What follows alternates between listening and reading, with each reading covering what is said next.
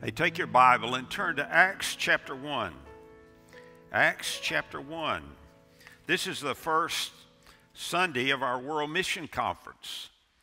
And I'm getting out of the Genesis series because I want to preach today. We were supposed to have Dr. Chuck Lawless with us today, but he's got COVID. And he was coughing up a storm, and we said it'd probably be best if you stay in North Carolina. But Pray for Dr. Lawless. Pray that he gets well. So I'm pinch hitting today, and I hope and pray that the Spirit of God would use me for His glory today. Acts chapter 1, I want to speak to you on unfinished business.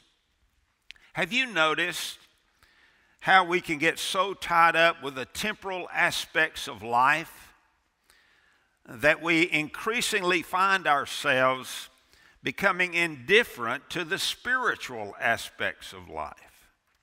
Consider how our time, our talents, and our treasures are directed to educational pursuits, to athletic pursuits, to, to career pursuits, and to pursuits for pleasure.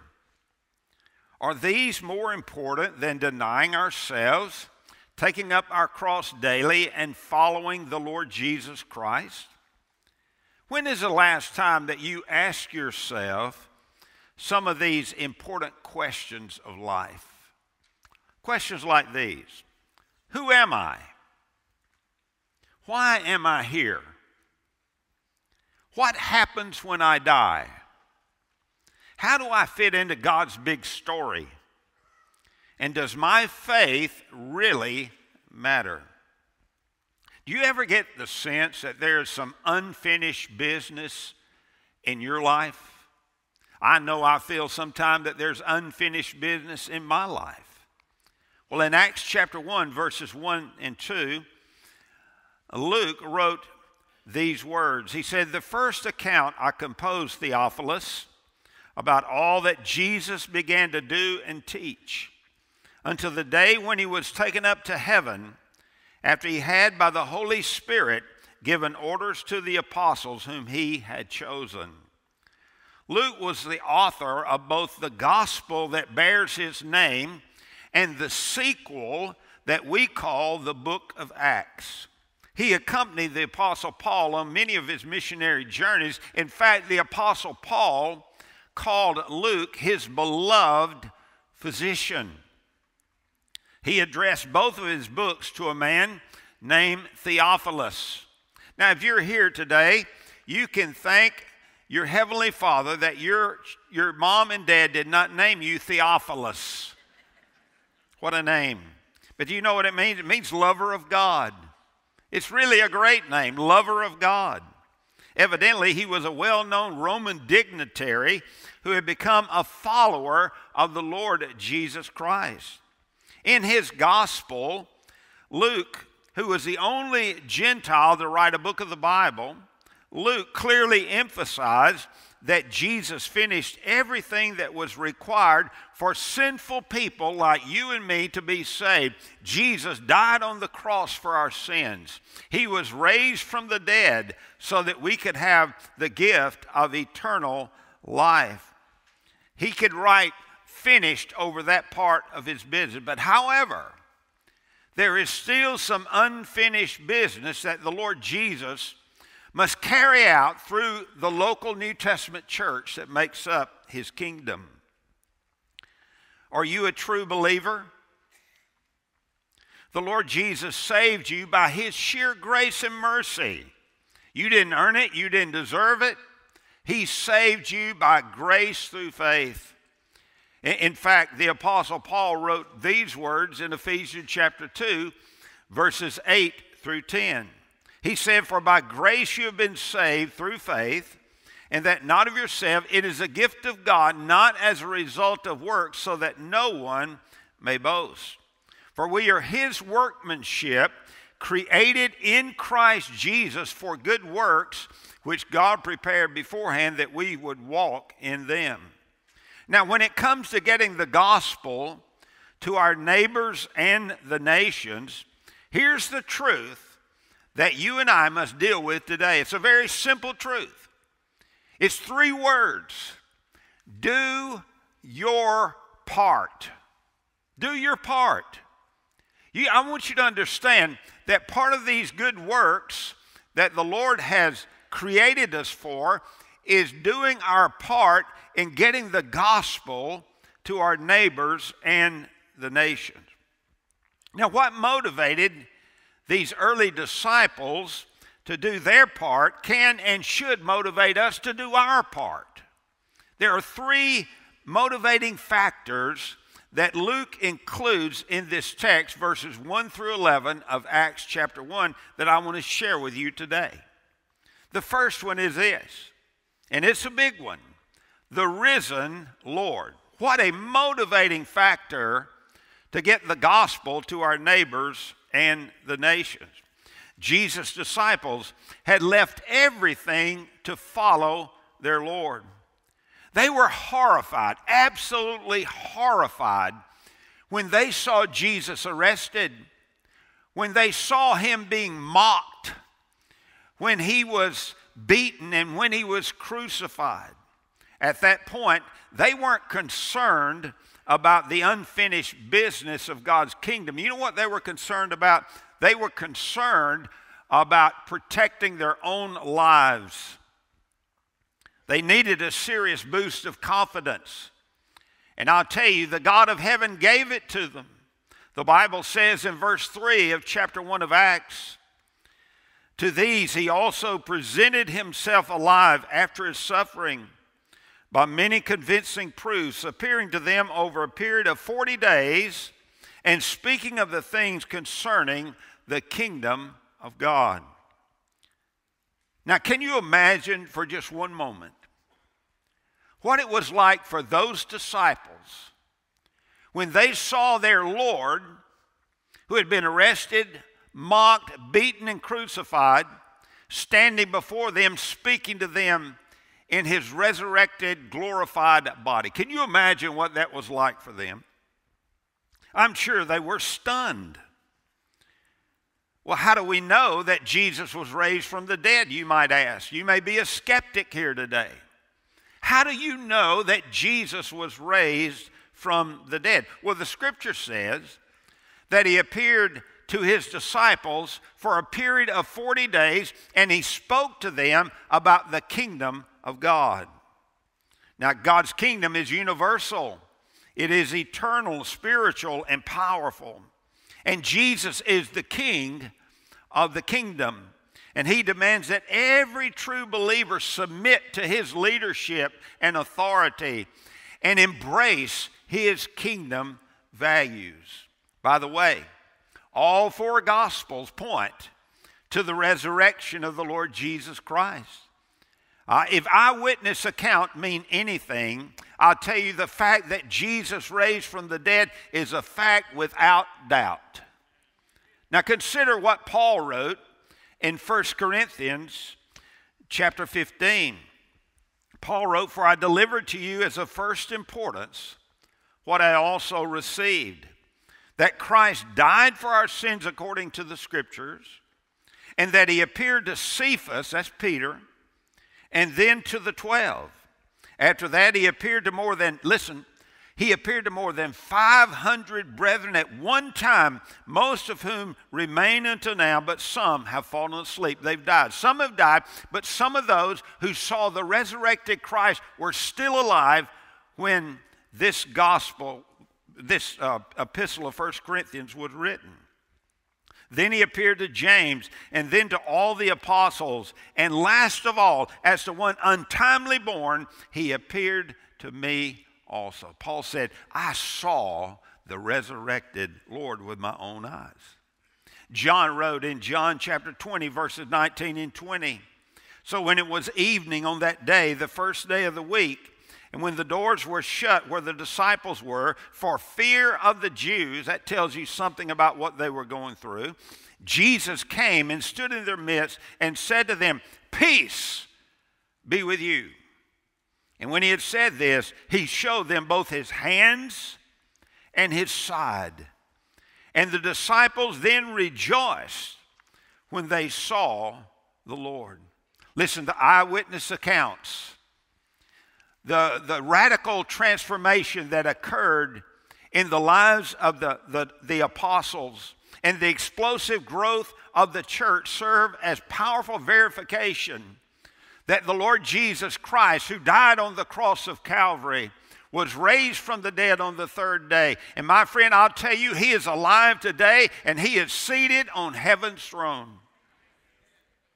And he's still working. He's still working mightily in the 21st century through local New Testament churches. And he wants to work through Collierville First Baptist Church. And trust me, he will finish his business. But here's the question. Here's the question that you have to address. Here's the question that I have to address Will we do our part? Because we have a part to play in completing the unfinished business of the kingdom and the gospel. We've got a great motivator here the risen Lord. He's alive. We serve a risen king. But here's the second motivator. Number two, the Spirit's power. Acts chapter 1, verses 4 through 8, Luke wrote to Theophilus, and he said, Gathering them together, he commanded them that's the apostles, not to leave Jerusalem, but to wait for what the Father had promised, which, he said, you heard of from me.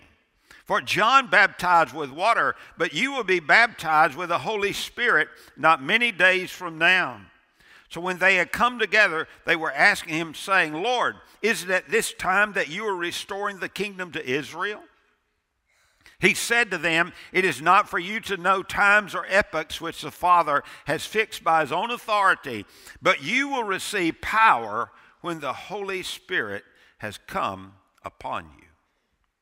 Now, when Jesus connected the kingdom and the coming of the Holy Spirit, the apostles jumped to a conclusion immediately. They said, Lord, is it at this time that God is restoring the kingdom to Israel. They were expecting the millennial kingdom to begin right then and right there. You know what Jesus said to them? He said, Hold on, boys. You got to remember, you're not on the planning committee of the kingdom, you're only on the welcoming committee. And you need to keep that in mind. God knows exactly what He's going to do, and He knows exactly when He's going to do it. So Jesus insisted that the disciples wait rather than barge ahead without God's supernatural presence, power, and provision. In the upper room, Jesus had emphasized the importance of the Holy Spirit before he was ever crucified. But here in Acts chapter 1, verse 8, Jesus promised the, disciples that they would receive power when the Holy Spirit came upon them. That word power in the Greek, we get our word dynamite from it. We're talking about explosive power. And I'll tell you that explosive power was available to Peter, James, and John, and all the apostles and all the disciples who were following Christ right there at the very beginning of, of the, the church age. And I'll tell you, my friend, that same explosive power is available to every born again believer within the sound of my voice. You don't have to serve God in your own power, in your own flesh. You can serve God in the power of the indwelling Holy Spirit. When you do your part, you can do it with His help. Jesus called the Holy Spirit the Helper. Aren't you glad that when He ascended back to heaven, He sent to us the Helper? And the Helper, the Holy Spirit, indwells us and makes that explosive power available to us when we share the gospel with our neighbor, when we go on a mission trip, when we give to the world mission offering. That kind of power is available to us. Listen, we just we got a team that's coming back from Cameroon probably tomorrow. Uh, Josh and, and, and a, a team of believers went to South Asia and they served the Lord. But you know what? They didn't have to serve the Lord in their own power. Our team in Cameroon didn't have to serve the Lord in their own power. Because they were indwelt by the Holy Spirit. When you were saved, you received the gift of the Holy Spirit. And the Holy Spirit, who is just as much God as God the Father and God the Son, releases His power through our lives to do things we never thought we could do. You know what we got to do? Just do your part. Just do your part. We've looked at two motivators so far the risen Lord and the Spirit's power. Now, I want you to see the third one, and it's the strategic vision. Look at the last part of verse 8 again. The resurrected Lord said, And you shall be my witnesses both in Jerusalem and in all Judea and Samaria, and even to the remotest part of the earth. Now, these bold and courageous early believers put their lives on the line to take the gospel to the known world of their day. Do you see that word, witnesses, here in verse 8? Do you know that Greek word is translated in English as martyrs? Martyrs. These people were willing to die for the cause of Christ. They were willing to lay their life down for the cause of Christ. And many of them in the first century did lay their lives down in the first century. Thomas gave his life in South India for the gospel. Peter was crucified upside down. Paul had his head chopped off and down from the first century now to the 21st century, there are a slew of believers who were willing to give their life for the cause of Christ. They did their part, and it cost them dearly.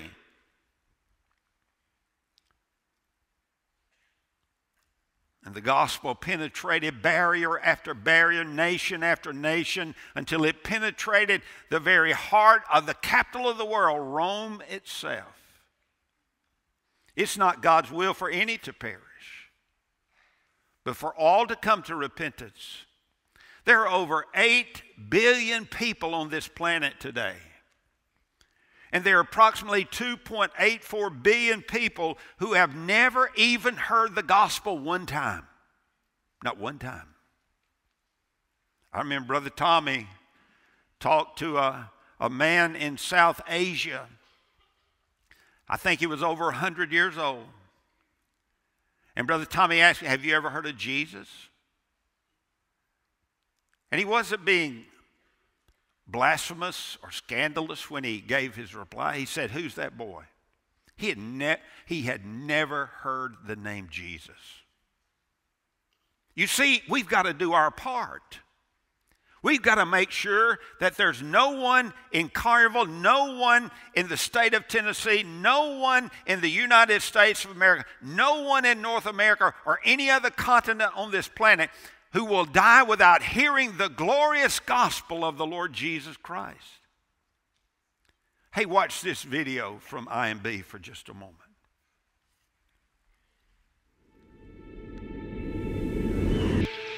Yeah. We don't see points on a map. They aren't just places to us. We see stories of lives living without the hope found in Jesus. Today, somewhere between the Great Commission and the Great Multitude, we find ourselves facing the world's greatest problem lostness. Even in the midst of natural disasters, humanitarian crises, and political instability, Southern Baptists send IMB missionaries to give their lives to the lost, living amongst those who have never heard the gospel. People in hard to reach places, people in cities, and those who are dispersed and displaced around the world. At the IMB, we believe that missionary presence cultivates gospel access. Gospel access that knows no geographic or social boundary. We believe that missionary presence fuels gospel belief. And we see the results. We see lives transformed, generations forever changed, and churches planted. local expressions of the church that take ownership and thrive. God has made our purpose clear. Together, we seek to take the gospel to every nation, to all tribes, to all peoples, to all languages. We don't see places on a map. We see our place in fulfilling the Great Commission. This is our mission. This is your mission. And we are reaching the nations together.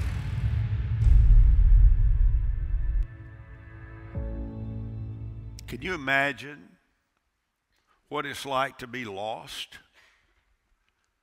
and to have no one looking for you? No one coming to share with you that God loves them. No one sharing with you that Jesus, the Son of God, died on a cross for your sins, was raised from the dead so that you could have the gift of eternal life. Can you imagine living your entire life and never hearing that good news? Listen, there's unfinished business in the kingdom. And Jesus is depending upon churches like Collierville First Baptist Church to finish the unfinished business. But again, here's the question Will you do your part? You see, if your name is written in the Lamb's Book of Life, you have a role to play in making sure the gospel gets to every person on the face of this planet to every neighbor that lives around you, to every friend that you have in school, teenagers. There are three motivators that we've looked at so far the risen Lord, the Spirit's power, and the strategic vision. Now I want you to look at the fourth motivator, and it's the king's return. Look at verse 9. And after he had said these things, he was lifted up. Remember, Jesus is in his resurrected, glorified body. He's meeting with the disciples for over 40 days, and he is speaking to them about the kingdom. But the day came, day 40, when Jesus was going to ascend back to heaven. And when he had said these things, he was lifted up while they were looking on, and a cloud received him out of their sight. And as they were gazing intently into the sky while he was going, behold, two men in white clothing stood beside them. And they also said, Men of Galilee, why do you stand looking into the sky? This Jesus who has been taken up from you into heaven will come in just the same way as you've watched him go into heaven. I, I can just picture the disciples, can't you? They're standing there in stunned amazement. The resurrected, glorified Christ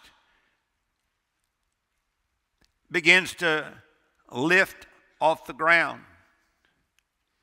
He goes higher and he's received into the cloud, maybe the Shekinah cloud of God's glory. And then he's gone. And they look to the side, and there's two angels.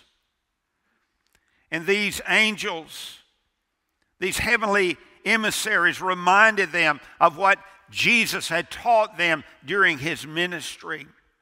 Maybe they reminded uh, the disciples of Luke chapter 21, verses 25 to 28, where Jesus said there will be signs in sun, moon, and stars, and on the earth dismay among the nations, in perplexity at the roaring of the sea and the waves, men fainting from fear and the expectation of the things which are coming upon the world, for the powers of the heaven will be shaken. Then they will see the Son of Man coming in a cloud with power and great glory. And when these things begin to take place, straighten up, lift up your heads, because your redemption is drawing near. All four Gospels point to the coming of Christ, the coming of the King. Paul's letters highlighted the coming of Christ also. In Titus chapter 2, verses 11 to 14, The Bible says, For the grace of God has appeared, bringing salvation to all men, instructing us to deny ungodliness and worldly desires, and to live sensibly, righteously, and godly in the present age looking for the blessed hope and the appearing of the glory of our great God and Savior, Christ Jesus, who gave himself for us to redeem us from every lawless deed and to purify for himself a people for his own possession, zealous for good deeds. My friend, listen, the king is coming. Did you hear me? The king is coming. We see signs happening all around us. We see the birth pangs that Jesus talked about in Matthew 24. They're happening every day. Every day, I, I look at the news on my phone and, and I see there's more evidence of birth pangs, more signs of the nearness of Christ coming. He's coming. And He expects His church to finish what He started. Believe me, we are accountable to Him. You say, wait, Pastor, I, am not going to, stand before Jesus in some kind of accountability session. Yes, you are. Whether you like it or not, you are accountable to Jesus. There's a judgment for unbelievers, and there's a judgment for believers. And the judgment for believers is called the Bema Seat judgment. And that's where the Lord Jesus will judge our faithfulness, our obedience, our willingness to do what He's called us to do, to be who He's called us to be. And we'll be rewarded for our faithfulness. And we'll be given responsibilities in the eternal kingdom of our Lord and Savior, Jesus Christ. I don't know about you. But I hope and pray that when I stand before my Lord, that He could look at me and He could say, Chuck, you did your part. Did your part. Look, I haven't done everything that I should have done. I haven't shared the gospel like I should have shared the gospel. The one thing that I feel the most guilt about in my life is the fact that I miss opportunities to share the gospel. But I have shared the gospel. I have given to the world mission offering. I have prayed for the kingdom of God to come and for people all over the world to be saved and enfolded into the kingdom of God. I hope and pray that I hear the Lord Jesus say, Chuck, you did your part. Welcome into the kingdom.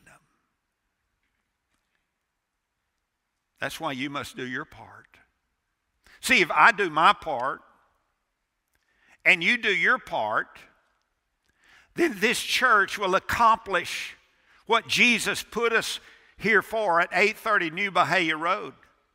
He didn't put us here to, to, uh, to have a beautiful building and have everybody uh, look at the building and say, My goodness, that church has been blessed. No, He put us here to get the gospel to the world.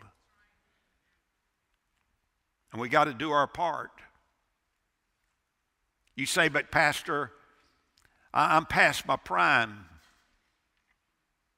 Listen, there were disciples who died past their prime because they gave the gospel to people.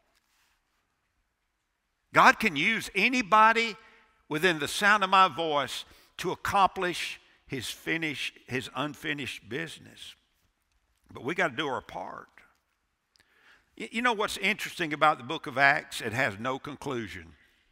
There's no conclusion to the book of Acts. It's just a story.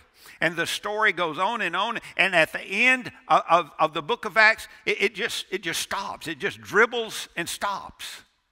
Do you know why? It's because God wants us to know that the story is still going on. And when you were saved, you became a part of God's big story. And God wants to use you to finish the unfinished work. And He's giving you the same four motivating factors that He gave the early disciples the risen Lord, the Spirit's power, the strategic vision, and the King's return. But you might be thinking, well, Pastor, what can I do?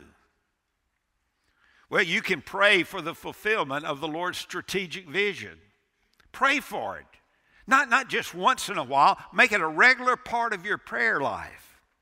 You can give generously and sacrificially to the World Mission Offering. We're receiving the World Mission Offering next Sunday. I hope and pray that you pray about ways that you can give generously and sacrificially to the World Mission Offering so that we can send missionaries all over this world and get the gospel to the unreached people groups of the world. You can give, you can pray, and you can go. Jo- Josh Ogden went on his first mission trip. First time. He'll never be the same. I remember when I went on my first mission trip, I have never been the same. My first mission trip was to Ukraine. Ivano-Frankivsk, never will forget it as long as I live. I saw God do some things I had never seen before. I tell you, when you get out of the local environs of, of, of Tennessee, and you begin to go into an unreached part of the world, you see God do things that you don't normally see Him do here. And I tell you, it fires you up. You can go. You say, well, Pastor, I can't go to Cameroon. I, I, can't go to South Asia. You know what you can do? You can go to Sin Relief Center down there in Memphis. You can go across the street and share the gospel with your neighbor. You can minister to poor people and give them the hope of the gospel. Everybody can do something to finish the unfinished work of Jesus. Do your part. Before we conclude today, though, I got to thinking when I was working on this message. I wonder how many people who hear this message has unfinished business with God themselves. Have you turned from your sin and placed your faith in Jesus as your Savior and your Lord? Do you have peace with God? Are you seeking first His kingdom? Listen, I want to invite you today to examine your heart. Make sure you're in the faith. Make sure that you're saved. Make sure that your name is written in the Lamb's Book of Life. Make sure that your sins have been washed away by the precious blood of Jesus. Make sure. In just a moment, I'm going to ask, in fact, I'm going to ask our worship team our staff to come. And, and, in a moment, we're going to stand and we're going to worship. And if you are uncertain about your salvation, I want you to come to one of these staff members and just tell them, I need to talk to somebody about what it means to have a relationship with Jesus. And we'll share the gospel with you. And you can become a new person in Christ today. Or maybe you're here today and you're a believer. And, you have let the things of this world worm their way into your life until the things of God have just become not very important to you. And maybe you need to come to the altar and bow the knee to King Jesus and just ask Him to change your heart, to change your priorities, to help you to seek first the kingdom of God and His righteousness. Maybe you need to come to the altar and just pray for a lost loved one. You got a lost loved one, a son, a daughter, a grandchild, a friend, a neighbor, a fellow student, and they're lost. Come to the altar and call out their name before the throne of God today and ask God to save them. Ask God how He can use you. Put your yes on the altar today and say, Lord, whatever you want me to do, I'll do my part. Let's pray. Father, in the name of Jesus, I pray, Lord, that you would move with incredible power here this morning. I pray that those who need to be saved would be saved, that those who need to get right with you would get right with you, that those who have not been doing their part would put their yes on the altar and say, Lord, however you want to use me, use me. Oh, Lord, have your way in our hearts. In Jesus' name.